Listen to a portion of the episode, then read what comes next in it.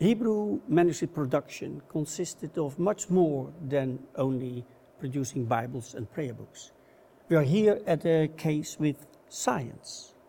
Science that, Greek science, that came to Europe through the Arabic world.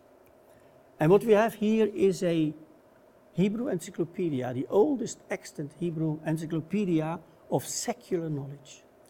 It's an encyclopedia on mathematics and astronomy. It's a translation of Euclid and Ptolemy through the Hebrew, through the Arabic to the Hebrew, and later into the Latin. This particular encyclopedia was meant to bring the Jews into the world of the secular science.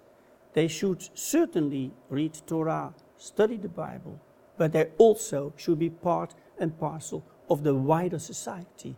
They should not be behind in secular knowledge. That was the reason why this very young Jew from Toledo translated the uh, Greek philosophers and astronomers into Hebrew in order to bring his co religionists up to date and part of society.